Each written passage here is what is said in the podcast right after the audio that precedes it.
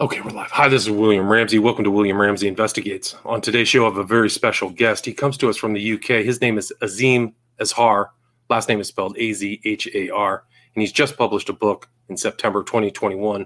Title of the book is The Exponential Age How Accelerating Technology is Transforming Business, Politics, and Society.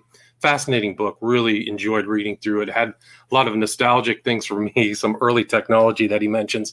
But Mr. Azhar, is the creator of Exponential View, www.exponentialview.co, which is one of the world's leading platforms for understanding the impact of technology on society. His weekly newsletter is read by 200,000 people from around the world, and his chart topping podcast has featured guests including Yuval Noah Harari, Tony Blair, and Reid Hoffman. He's also the founder of a number of tech companies and is an active startup investor and has advised the World Economic Forum, McKinsey, and Accenture. He's also a contributor to publications including the Financial Times Wired and the MIT Technology Review. Again, his name is Azeem Azhar, and the title of the book is The Exponential Age How Accelerating Technology is Transforming Business, Politics, and Society. So, Azeem Azhar, welcome to the show. Uh, William, what a great pleasure to be here. Great, awesome. Well, I'm delighted that you agreed to the interview. Really enjoyed reading this book. Can you talk about your background and kind of what led you to put together this book, which has 43 five star reviews on Amazon in the US right now? Can you talk about what led you to write this book? Uh, yeah, I, I can. Um, and thank you so much for giving me the chance to uh, to, to chat. 43 five star in the US. Um, 76 five star in the UK, I should say. And there's one one star review right now, which is a German who obviously didn't like uh, what I what I had to say at all. Um, but it's been well received, and I've been really uh, really grateful. And yeah, the book is so interesting because when as I was writing it, I realized that it, in a way, it mirrors my uh, my life. I was born um, in 1972. It was the year after Intel, that great American chip company, uh, put together the 4004 chip, which many view as the first kind of silicon chip that brought us the personal computing industry. And then through the 70s, we did get those first personal computers, the Altair one. Um, it's what uh, people like Bill Gates and Steve Jobs and Eric Schmidt all started to learn their trade in, in the 70s as I was growing up. And so I grew up alongside a couple of computers and they started to make their way into popular culture. You'd see C3PO, uh, of course, and then in 1983, Matthew Broderick in War Games, where he accidentally nearly blows up the planet. Um, and I was lucky to get a computer when I was nine years old. And so I have grown up alongside these machines. They have been part of my hobby life. They've been part of my friends. you know, my, my friends and I used to use them. And then my career ended up being alongside these computers. But, but the second thing aspect to this, and it comes up in the book, is that I, I was actually born in Zambia, which is a sub-Saharan ca- country, uh, you know, four five thousand miles south of the UK, where my dad was out there uh, helping build sort of economic government institutions because Zambia had just got its independence from the UK. I mean, it, it achieved that a 180 years or so uh, after uh, America uh, was able to do that. And of course, institutions needed to be built. Uh, and he was there as an economist and an accountant building economic institutions. So the backdrop for me was a family that was interested in those types of questions. And, and at university, I ended up studying uh, politics and, and economics and, and philosophy and that backdrop of impact on society uh, was also there alongside the technology. And so the book, The Exponential Age, is about the technology, but it's also about the transformation of business, politics, and society. And it brings together these two aspects of my life that were there, yes, when I was. Uh, when I'm you know, 49 now, but yes, when I was 40 and when I was 30 and 20, and frankly, when I was eight years old as well.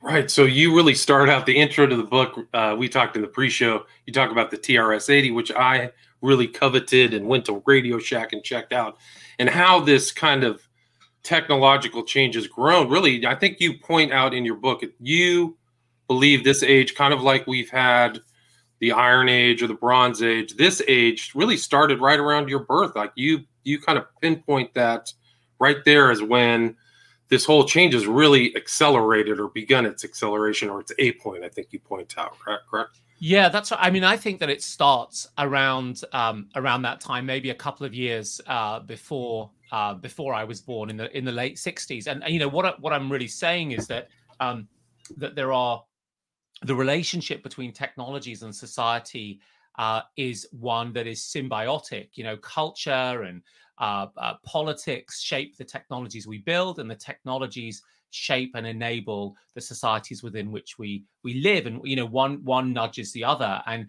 uh, my view, and it's held by other people, is that there was a period at the end of the 19th century into the 20th where three really important technology platforms were essentially invented in the US and popularized in the US, and they defined uh, modern 20th century life. They were uh, the telephone, Alexander Alexander Graham Bell, um, electricity with Thomas Edison, um, and the car really with Henry Ford as the sort of key popularizer.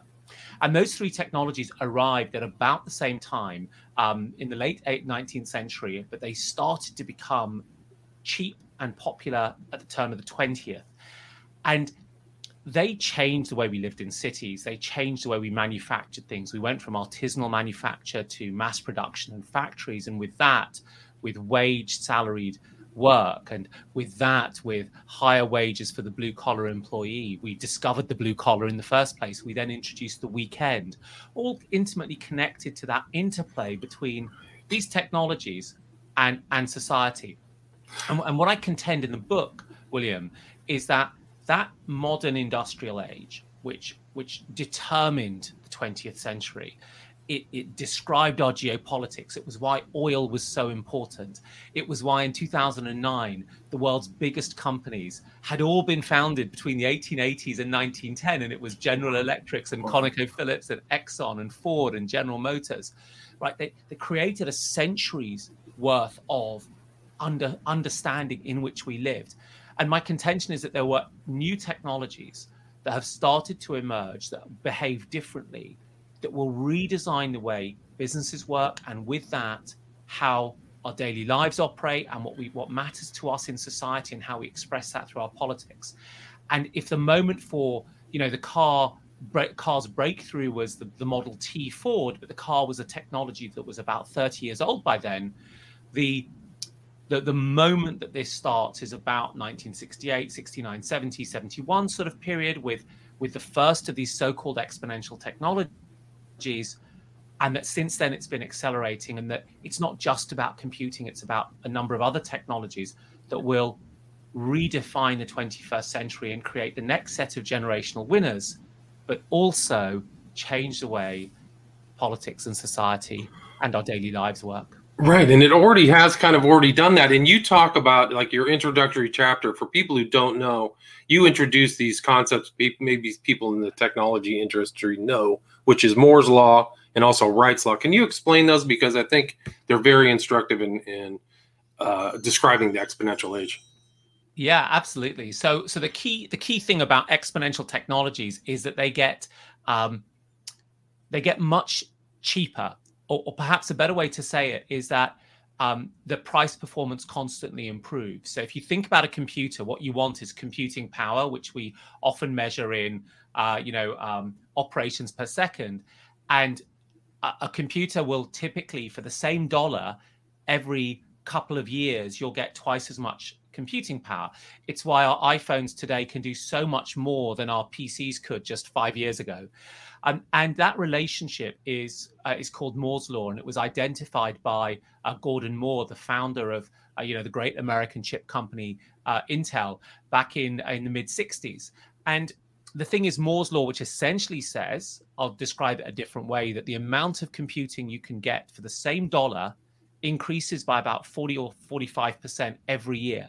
And that has been true year after year after year. That is like the compounding bank interest that we never get. Now, the old technologies like um, you know the car or or uh, the printing press or or you know, square rigged sails on ships in the in the 18th century, those also improved, but they didn't improve by 40% per year for 50 or 60 years. And, and the result is that um, we, for a dollar, get much, much more computing now than we used to. And I think about this one little story that in 1958, um, IBM bought a bunch of uh, transistors, and transistors are the the kind of fundamental unit of computers. If you think of them as individual Lego bricks, if a computer is like a full, you know, Lego set, and and in today's money, IBM paid about a thousand bucks for each one of these hundred or so transistors that they bought, and the entirety of humanity could produce a few thousand transistors a year. In the most recent Mac that was released, Apple Mac, about uh, uh, two or three weeks ago, there are more than 57 billion transistors in that single computer. And now humanity produces transistors for fractions of a hundredth of a millionth of a cent. And that is a remarkable difference. And they're better transistors than the one that IBM bought 60 years ago for a thousand bucks a piece. And, and so that's really what Moore's law tells us. And it tells us that as these things get much cheaper, our economies will use much more of them, which is why when you use your um, I don't know if you use Snapchat, William, but when you put, use a funny filter on Snapchat, I'm too old. I'm aged out of that that uh, technology. Oh, right. Well, the amount of processing that goes into that funny filter to put kitten ears on your head vastly outstrips the amount of computational power that was available in the world in the 70s or the 80s. I mean, you know, not even NASA and the US military and Exxon put together had that much processing capability. And now we give those sorts of things to our teenage kids and younger to just mess around with. And, and that's the impact of, of, of Moore's law and, and, and, exponential technology change. Right. But I, I, wanted to go a bit further than Moore's law because I was seeing this pattern happen in of, of exponentially improved technologies at very different scales. I was seeing it happen in in energy.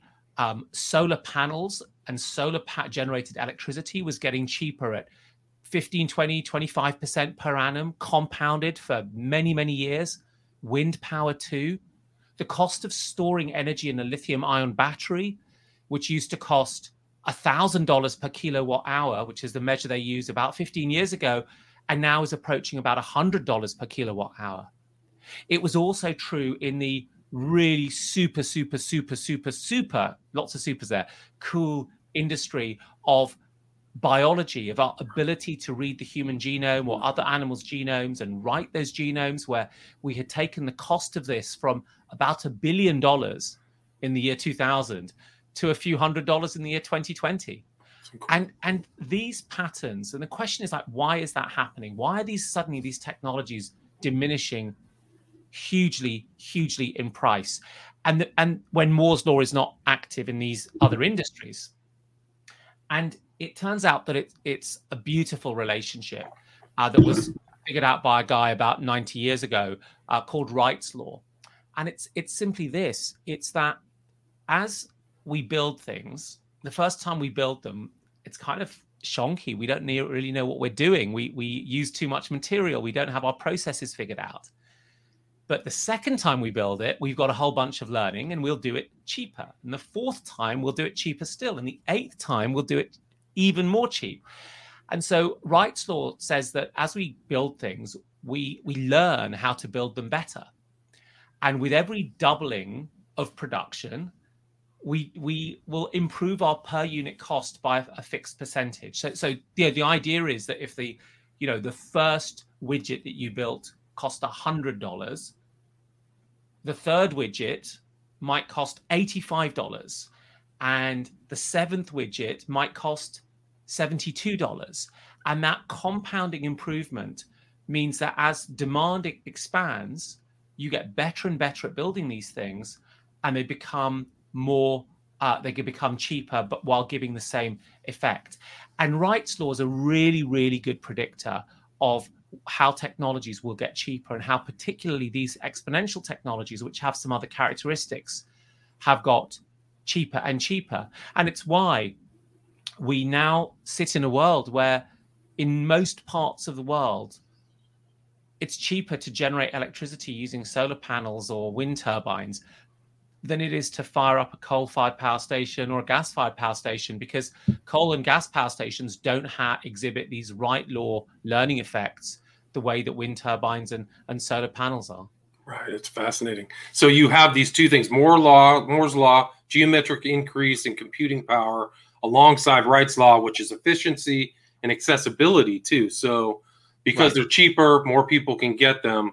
So you, those are the components of this exponential age. And then you also talk about Ray Kurzweil, and he talks about, how, and I think you stated that he had that insight that these aren't happening independent of each other. That there's right concurrent. Can you talk about that? Yeah, they they layer on each other. I mean, what what Kurzweil is famous for two things. Uh, one, he's famous for this idea of the singularity, which I, I, don't talk about in the book. It's when machines and human machines get so clever that we become those machines in a way. Uh, let's talk about that another time. I've, I've long uh, uh different views to Ray uh, on that. But his other idea is that you know why does this happen um, and you know at some point we're going to stop learning how to improve things right As you've, you've kind of figured out every way you could improve the making of this widget. And kurzweil's point is that um, the technologies layer on top of each other. So just as we kind of hit a wall with a particular approach because that we have been milking for years and years we might come out and we will have something waiting in the wings that will improve the uh, uh, the efficiency or the, the, the the price performance, and it's a good description of what seems to happen. Uh, that just as we we hit the limits of one approach, another approach comes up, and, and a really good example is to go back to silicon chips because the game of silicon chips is has been about miniaturizing those core components, those core transistors, to the point where they're really tiny weeny. Um, the first transistors in the chips of the computers you or I made were perhaps measured in the uh, micrometers, so millionths of a, of a meter. The current transistors in chips are measured in nanometers, which is a few times bigger than an, an atom. Um, and we've been able to do that through a sort of incredible collaboration in the semiconductor industry from the people who make, um, I mean, they, they make lasers that are uh, so expensive they cost like 150 million dollars.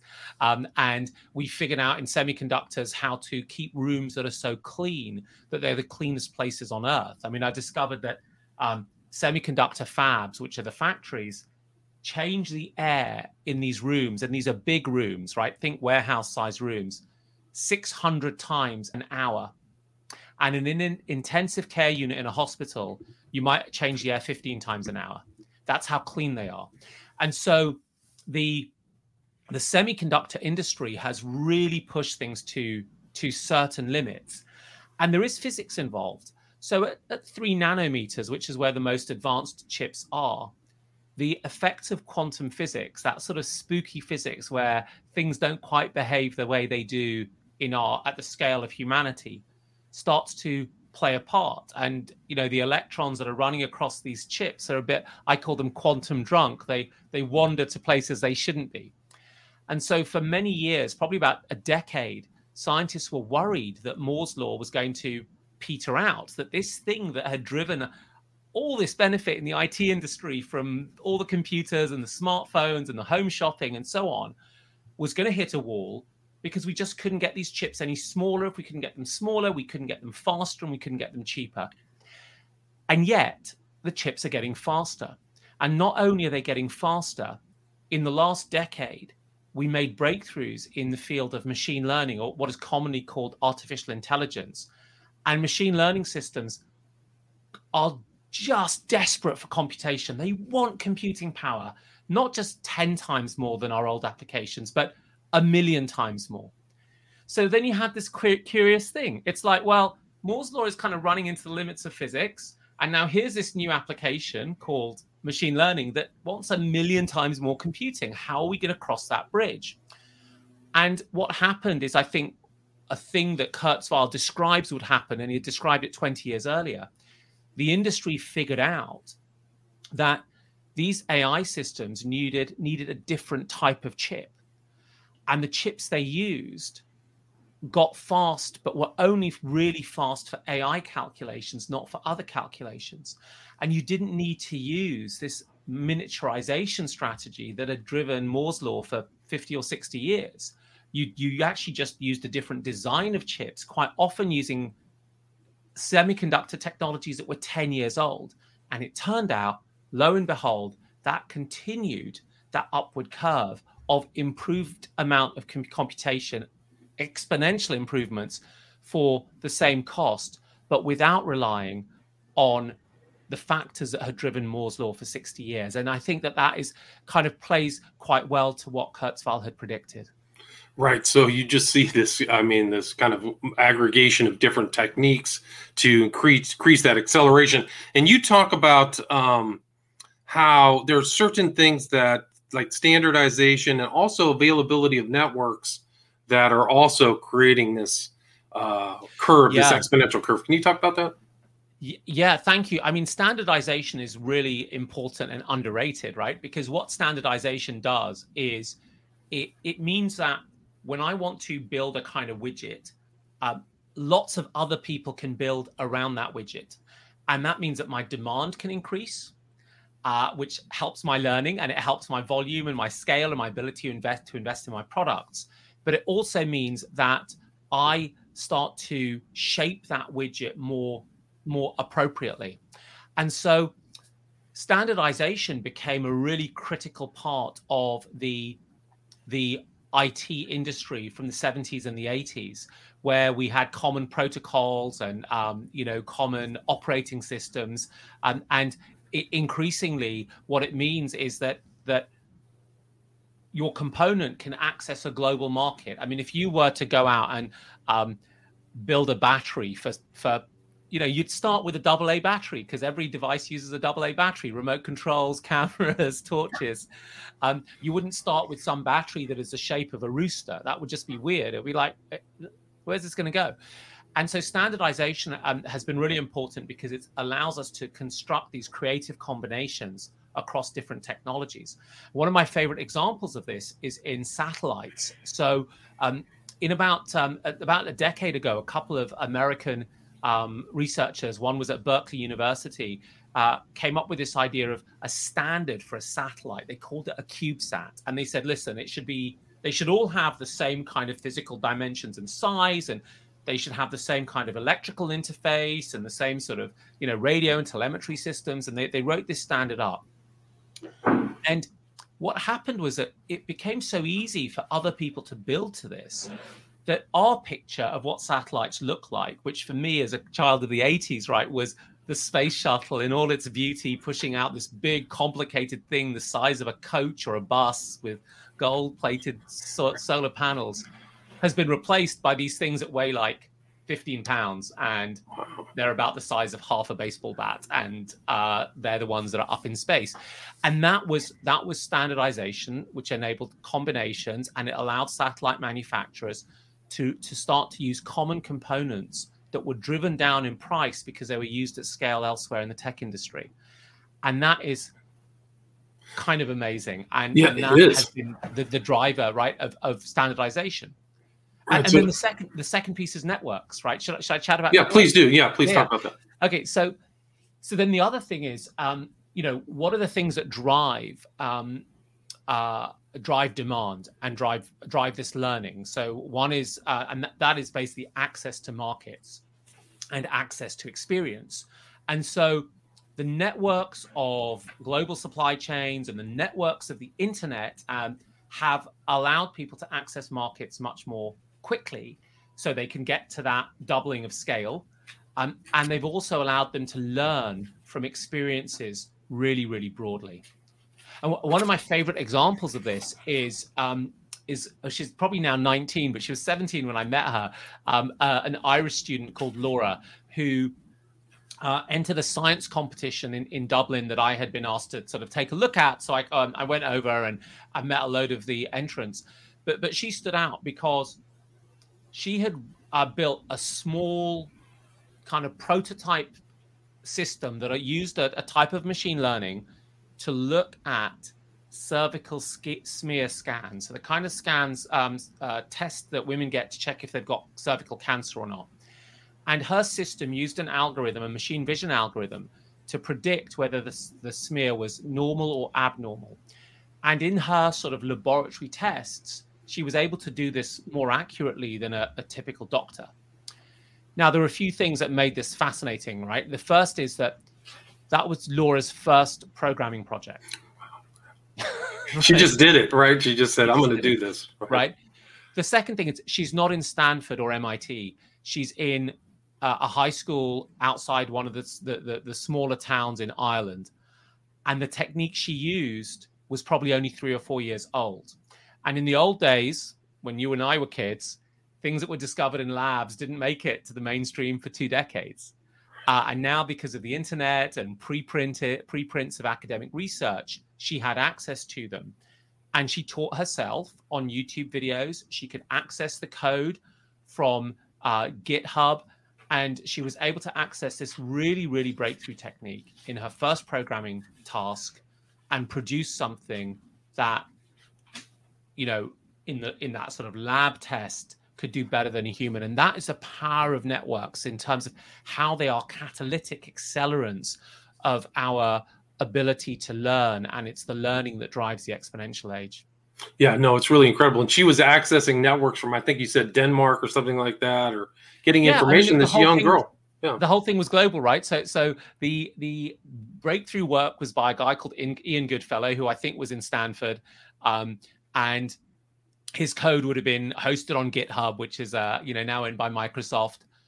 And then she needed uh, imagery, um, so uh, images like uh, of, of, these scans, and that was provided through open source um, or open access rather by a, a, research group in Denmark, Herlev Hospital. Uh, so the whole thing would would not have been possible in a pre-networked uh, age. Even if she had the technology, even if she had her dad's computer, she wouldn't have been able to do it without the networks. Right. No, it's really incredible stuff. I mean, I think that that's a, uh, a test of what's or things that are like that are going to happen more frequently. But when your book also you talk about this exponential growth, but there's also a gap. So you also talk about certain things that happen to for companies or individuals left behind by this acceleration of uh, technology can you talk about that? Yeah, of course. Uh, you know, th- these technologies that create all these new uh, potentials. And for most people, uh, we don't necessarily see those potentials and we don't necessarily understand them. For the companies who, and organizations who do, they can immediately benefit from them. And the question is, you know, why why don't we? Um, and I argue that we have a particular blind spot towards these fast changing um, exponential techniques. You were saying, "Oh well, I don't use Snapchat. It's kind of it's sort of beyond me." And you know, I I totally empathize. I said Snapchat to try and sound cool because my kids are teens and uh, and so on. Right? I'm still literally on LinkedIn and Twitter and you know, uh, you name it. Um, and and so one question is, why do we? Um, how easy is it to understand this this pace of change? Um, and there are lots of loads of evidence that demonstrates that we we can't do that. We don't we don't grok it because we don't live in uh, a world that naturally has exponentials that we we, we visualize, right? Um, and so I, I, tell a story about um, Wembley Soccer Stadium uh, in in the UK, right? You can you can stick a an American Madison Square Garden or something uh, uh, as a, as an example, and I say, look, look, let's play this game, right? You're in the top row in the bleachers in Wembley, um, and uh, you're going to face exponential rain. So exponential rain doesn't fall at the same amount all the time. It gets faster and faster and faster, like the curve on the book. Minute one, there's one drop. Minute two, there's two drops. Minute three, there's four. Minute four, there's eight. Minute five, there's 16. Minute six, there's 32. Now, 32 drops of water is still like a thimble. Um, and the question is, when do you have to get out? Of the stadium um, to avoid getting wet. And the the thing is that by the um, by the 47th minute, uh, five billion um, uh, liters of water is gonna is gonna be falling, right. um, and by the 48th minute, it's 10.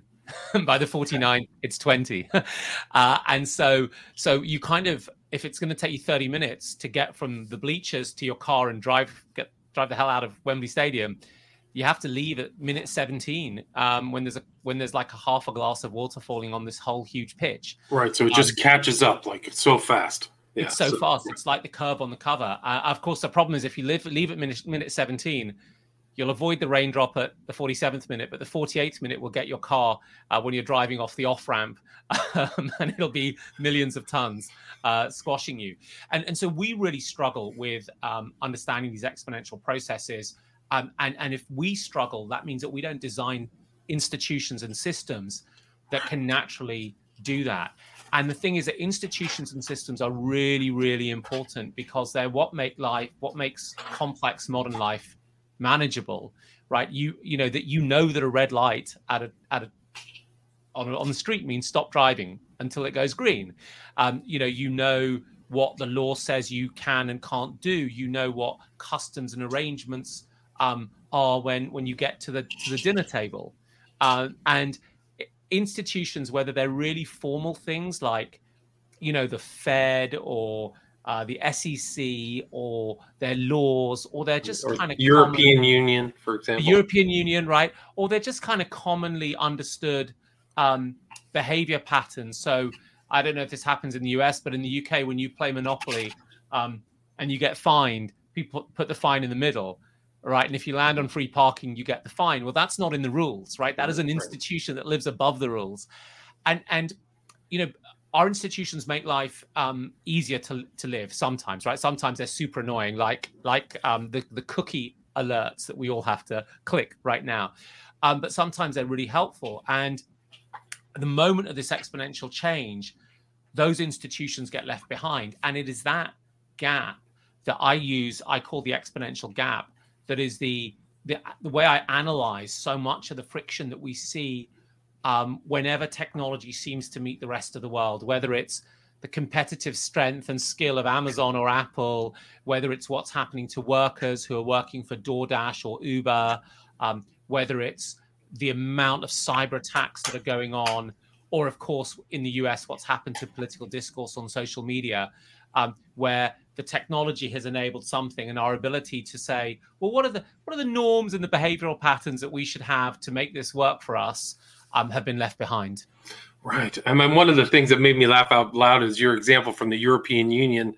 They put something up on December 2020 describing Netscape Communicator as a modern email software package and had been defunct since 1997. So you want to talk about a lag in understanding right. of an institution to technology. I mean, there's so much happening right now with this, um, you know, with with in the U.S. with technology uh, and it's just incredible how fast it's really changing.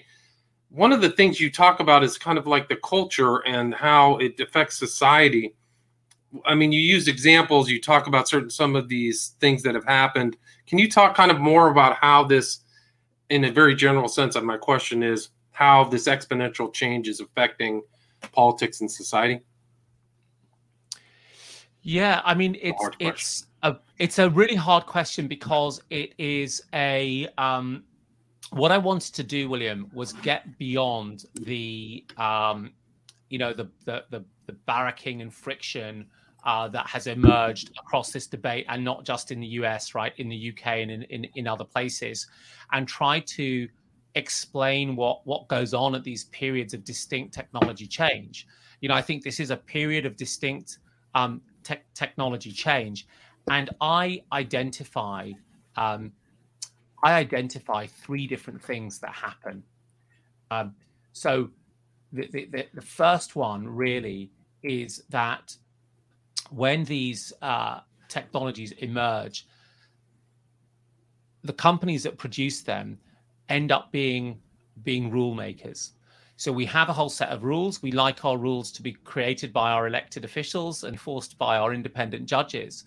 But in, in fact, what ends up happening is that the, the technology uh, companies, uh, and I don't just mean the big five, end up determining what the rules are.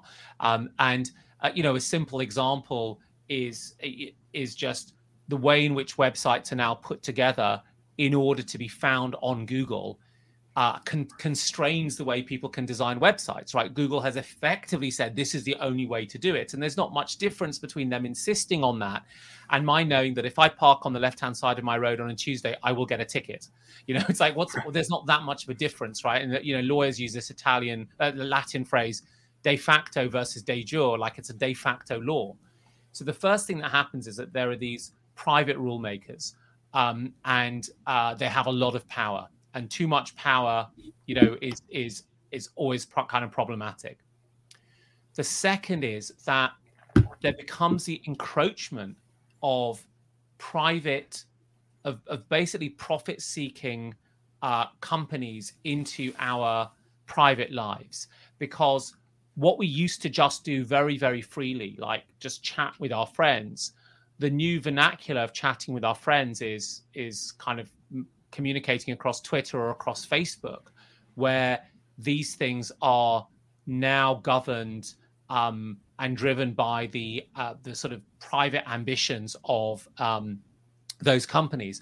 I, I, think there's a there's a great film, and I'm I'm going to forget whether it was Magnolia or something else, where um some neighbors invite their new neighbors over, um, and they're having dinner, and uh, then the, the hosts start to talk about their Tupperware and they they start to say how great it is, and the ne- the next door neighbors who are the guests suddenly realize they're here to be sold, like Amway or something, right? This wasn't like a socialization. This was literally a commercial relationship, and of course, in the exponential age, because virtually so much of what we do is on these platforms we're constantly being sold to and manipulated in in that way. And this is not to say companies shouldn't advertise to us. Of course they should. And this is not to say companies shouldn't be profit seeking it's just that every interaction ends up being governed by that. And, and so, and then the third is that that the way in which we are able to interact and associate with people is increasingly determined by that by that kind of profit motivation. Uh, and so this is most obvious on YouTube and, and on Facebook, where we what what the systems do is they drive us to people who are more like us and extremely more like us rather than finding that kind of mix of diversity that communities used to have to just deal with, right? They had to deal with those arguments on a daily basis, whereas we get pushed into whether you call it filter bubbles or something else um, on these platforms. And so a lot of that really comes back to, uh, I, I think, this is not about Section 230, which is an issue that gets risen, written about a lot in the US, because these things are happening in countries that don't have Section 230, like the UK, like India, like Australia, like Myanmar, like Thailand, like Nigeria, like Germany, like France, right? No Section 230, still an issue there. It's a fundamental issue about the interaction of the technologies and the assumptions we made about how they needed to be be governed. Uh, and and so that you know so so that for me is that the type of thing where we have to dig a little bit deeper to ask what's really really going on. And then also think what are the things that matter in our country its culture its political culture that are sort of suitable styles of intervention to to tackle that? Right. I mean it really is a different kind of culture outside of the standard uh, legal kind of rule system. So you have this alternate technology. technology it, it, it's not just for social media; it's for anything that grows. Whether it's kind of you mentioned Lime, could be Uber, some of these newer companies. Uh, it really is where you have to reevaluate had the context of this increasing, you know, increasing acceleration um, do you mind yeah. taking a few questions? There's a couple questions. yeah, of course. Audience. Really happy to. Yeah. Good. Somebody, uh, the guest Sarah asked how you feel about Meta. Some people say VR is dead. I think it's going to blow up. Do you have any ideas about that accelerating technology? Yeah. Um, I mean, Meta is uh, how Facebook is sort of rebranding itself uh, right now. And uh, let's talk about the metaverse um, itself rather than Facebook's own strategy first. And I think it's a really interesting uh, question. So I see this as a um, a kind of constant layered evolution of enriching the way in which we interact. So when I started using computers, things were black and white and there were no graphics. Um, and uh, when I first started to send emails uh, in 1991, uh, you know, emails really had to be quite short, uh, like a couple of sentences, because otherwise the, the administrator would would ban your account for being costing too much. And now we have added all sorts of things like instant messaging on WhatsApp with with type ahead notifications and video calls and group video calls and high def cameras and spatial audio. And so I see this as a as a an extension of those uh, those technologies, um, which will connect back to our presence in the everyday. And this connects a little bit to that idea of standardization and combination. Because 15 years ago, there was a VR world called um, Second Life, and Second Life was completely separate and distinct to your first life, and you kind of took on a different persona. The metaverse won't get get large if that's what people are forced to do, and I think that we will be carrying the sort of digital avatar we have of our Insta account and personality across into this thing, which will show up in a number of different ways. But that said, I still I still struggle with getting a sense of uh, you know, when will these devices actually be ready and what will the killer application and the real interaction mo- modality be? Uh, because, uh, you know, I ran a VR group uh, a few years ago and um, I have like the latest Oculus and it's really great for. Um, uh, it's really great actually for certain things. I, when I injured my leg, I used the Oculus for VR boxing to keep myself fit for six weeks until my leg got better, my knee got better. Uh, but I haven't really used it since in the last nine or 10 months. It's still, there's still too much of a headache. Uh, I mean, physically, like putting it on your head and doing all of that. So I think the devices will end up having to get uh, better and better as well. But I see it, do see it as a path of subtle increasing richness of um, of interaction while we wait for the, the you know the, the the design that might really really work and, and who knows when that will actually come Right.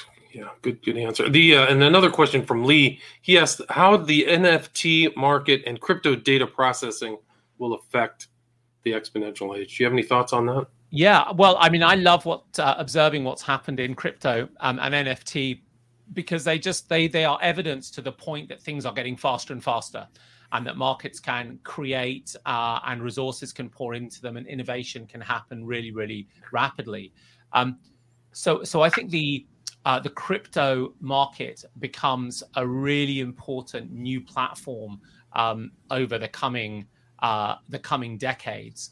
Uh, because what what crypto allows us to do is it allows us to um, build computer systems that are more decentralized, more distributive, and in a way more participatory than the traditional computer systems uh, that we have. Um, and while it's really exciting, um, we are still very, very much early in the game. And, and I think it's important to separate out things that could be interesting and speculative early on. And i don't mean i don't mean that in any kind of negative way right? There's lots of interesting things that were speculative but much more that the real excitement about crypto is going to come from figuring out um, you know uh, infrastructural things. For all of the excitement about Netflix being able to just show you the next movie you want to see or the next episode you needed to see. So much had to happen behind that. We had to get much better video processing and codecs. We had to get more powerful computers. We had to get higher bandwidth um, into our homes. The backbones had to get higher bandwidth. The the edge caches had to be faster. Netflix had to be able to do all of the machine learning on all of the user preferences to figure out that you want to watch The Simpsons and that I wanted to watch Family Guy and and none of that could happen um, overnight. So you know when we see overnight successes, I think it's unlikely that they're going to s- stay the distance because we're still building the lower layers that need to come to fruition. But within the crypto market, what I see are some of the smartest software developers just tinkering away and building those rails. Just doing it, yeah, getting it ready. I mean, Coinbase came out with the you know huge IPO, so I think that there's something there. There's at least a banking system once it grows out it could really once it becomes easier to use i would say just like netflix it would be something like that well i you know and i think i think it's worth noting that the speed with which the um the speed with which the bitcoin adoption and crypto adoption is taking place is uh, really, really surprising and stellar, and and it's a kind of vertical curve. Yeah, I mean it's in there, and I think that I like that chapter three in your book where you show some of these quick curves and how some of these big companies did not adapt or did not see how, uh, how like cell phones or how how they misread certain stuff and how even the self driving was thought to be going to be more applicable but wasn't. So how the technology kind of filters out was really fascinating. I loved this book, really fascinating book, and a great talk. Thanks so much, Azeem. Uh, is there anything you'd like to add or anything I've missed before we wrap this up? You know, I, am really excited to speak to you. I'm, I love the questions. Thank you. Uh, thank you so much. I mean, what I would say about the book is um, the the optimists have criticized me for being too pessimistic. The pessimists have told me I'm too optimistic. Uh, the uh, those on the um, the sort of right wing of the economic spectrum have decried this book for being a socialist book, and those on the left wing have said this person loves free markets far too much. So I've upset everybody, which means I think you'll enjoy it. I, I try not to give too many answers. I try to give you a guide of the near future to help you think and to ask your own questions that will be better than mine. So I really hope you'll you'll pick up a copy from you know Amazon or Barnes and Noble or Powell's or your local in, indie uh, hardcover Kindle, listen to the audiobook. It's me narrating it. Uh, please do the exponential age. Awesome. And your website is www.exponentialview.co, correct? That's that's correct. Yeah. So if people want to, and you have a uh, you have an i a podcast, so if people want to listen to that as well, right? Yeah, they can just pop in Exponential View into their podcast player, and, and it'll show up. And on Twitter, um, I'm at Azeem, which for Americans is A Z E E M. Gotcha. Azeem on Twitter. Yeah. And again, the, the author's name is Azeem Azhar, published a book September 2021. Title of the book is The Exponential Age How Accelerating Technology is Transforming Business, Politics, and Society. Thank you so much, Azeem. Great uh, conversation. I appreciate it. My pleasure, William. Thank you. All right. Take care. Have a great day. All right.